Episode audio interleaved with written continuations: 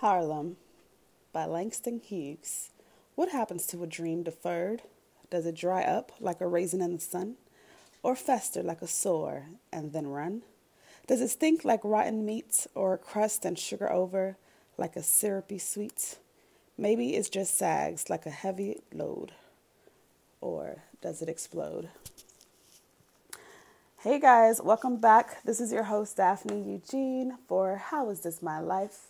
And if most of most of you know, you know this dream, this uh, poem by Langston Hughes.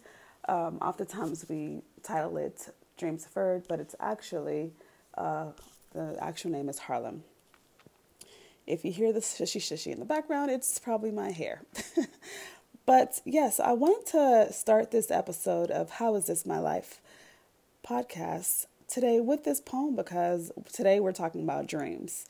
And so, what happens to our dreams that never happen or that lay by the wayside or at the end, at the back of our brains? Between those dreams and dreams that become reality, like that's what we're talking about, period. Uh, just like every place I've been has been a place that I've dreamed of or have was given a dream that that's where I would be. Like Brooklyn, I remember I just always wanted to live in New York, and I thought like New York was like my end all, you know, a place where I was gonna live forever and find my husband there, and just you know. But then it was like God was like, there's more dreams than just New York. There's more because I remember at one point in New York, I was just like, well, how do I like what's next? Okay, my dream was to move to New York. Okay, I did it. What's next? You know, and so we often don't sometimes sit and appreciate our dream or what we've prayed for and worked for.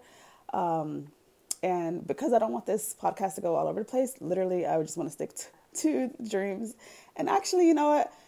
Wherever it goes, I really hope that you receive something from it because it's just the word of the mouth. Um, so, yeah, so dreams. Um, after that, oh, the time that I moved to Texas. So, I just graduated from undergrad, go Gators. And um, I was like, at the time, of course, my mom was pushing like for me to be a lawyer, and of course, that's a whole other podcast about parents and how they can sometimes stifle your dreams um, or slow them down. Because uh, what's for you is for you, right? So, but yeah, I just remember, you know, um, growing up, it was like, you got to be a doctor, a lawyer, or a business person, or a pastor, I think it was, you know, and so I'm the baby girl, like trying to, okay, live up to this dream. First, in high school, I was all about uh, the doctorate program and then I was just like, uh, I mean, I even worked at a hospital, and I was just like, no, this ain't for me. Um, and then I uh, was like, okay, cool. I'm gonna go to school, go to university, and start try to start on a lawyer track. You know, took political science, not my jam. Um, and college years is a whole different story. Um, but yeah, and so I ended up um, graduating from UF. Still like, because they were just like, oh, you could be a lawyer with any degree. I was like, all right, bet, easy, got it, got a four year degree, come on from University of Florida, right? So I get it, but I go home, spend five months at home, depressed. Um, and then one night I remember, um, so I just got up and started like playing old sermons from my brother's church and all this other stuff. And I remember um, the song, I think by uh, Old School. Oh, I should know this, and I feel horrible for not knowing this, but it's called "Get Your House in Order." Um, get your house in order. Yes. And so I remember playing that song over and over and over and over and over again, right?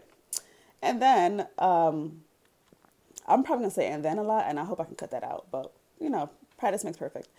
And so after getting hearing that song, I got up and I just started organizing my stuff, cleaning my stuff, sending all my stuff to Goodwill or not all of it, but like stuff that I knew that I need. I brought home extra baggage from undergrad that I didn't need. And so I was just like organizing my stuff. And then within the week, um, God told me like, cause my, my brother's like moving to Texas and everything like that. And I was, and I remember, uh, going to sleep one night and like had a dream about how my brother's going to call me and ask me to book him a one way ticket.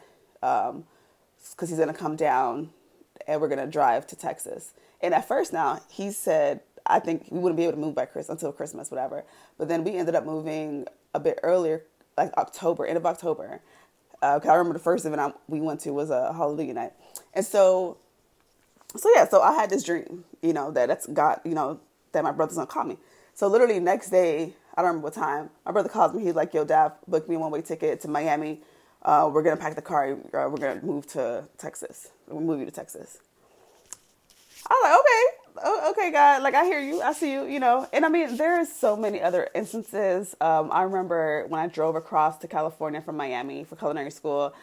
Like, I had this dream a long time ago where I just remember seeing myself driving. It was just a map, and it was just me like driving across. And at the time, I didn't think anything of it because I was just like, mm, there's no plan for me to move to the West Coast. Of course, it wasn't my plan because who's in charge of this life? Not me. Got it.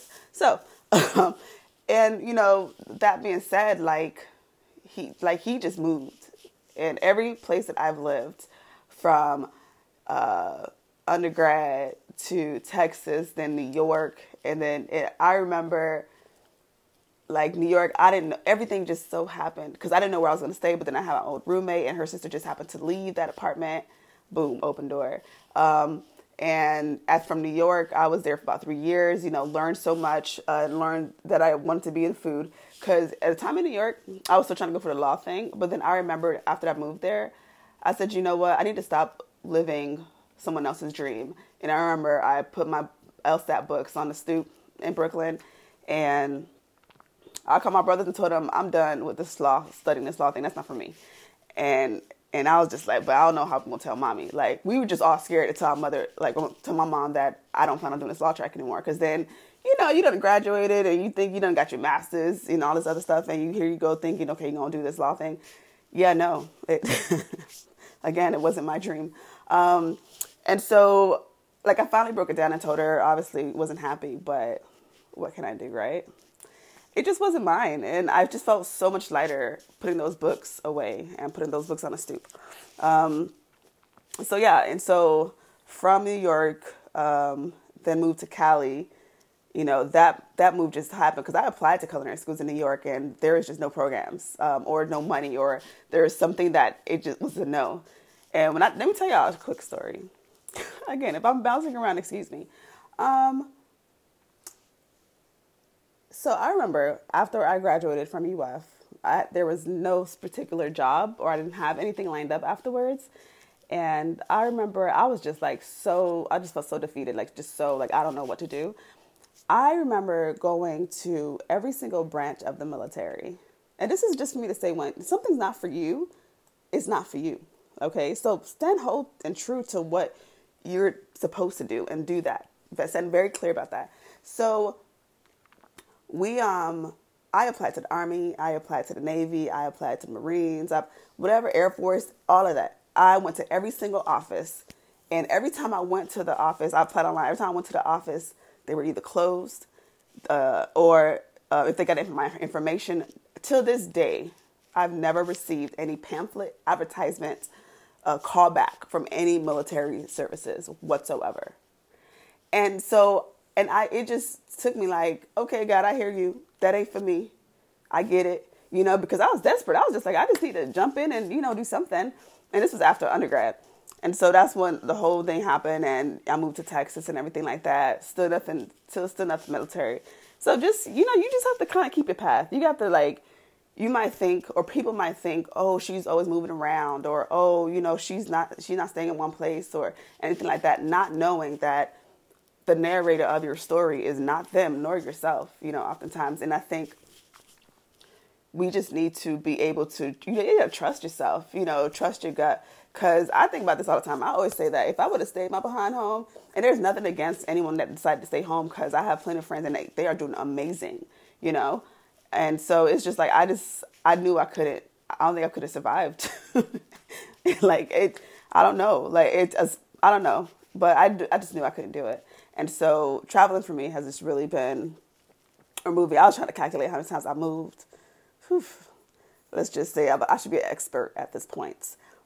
but they were all good moves though. And I really am grateful for where this next journey is going to take me.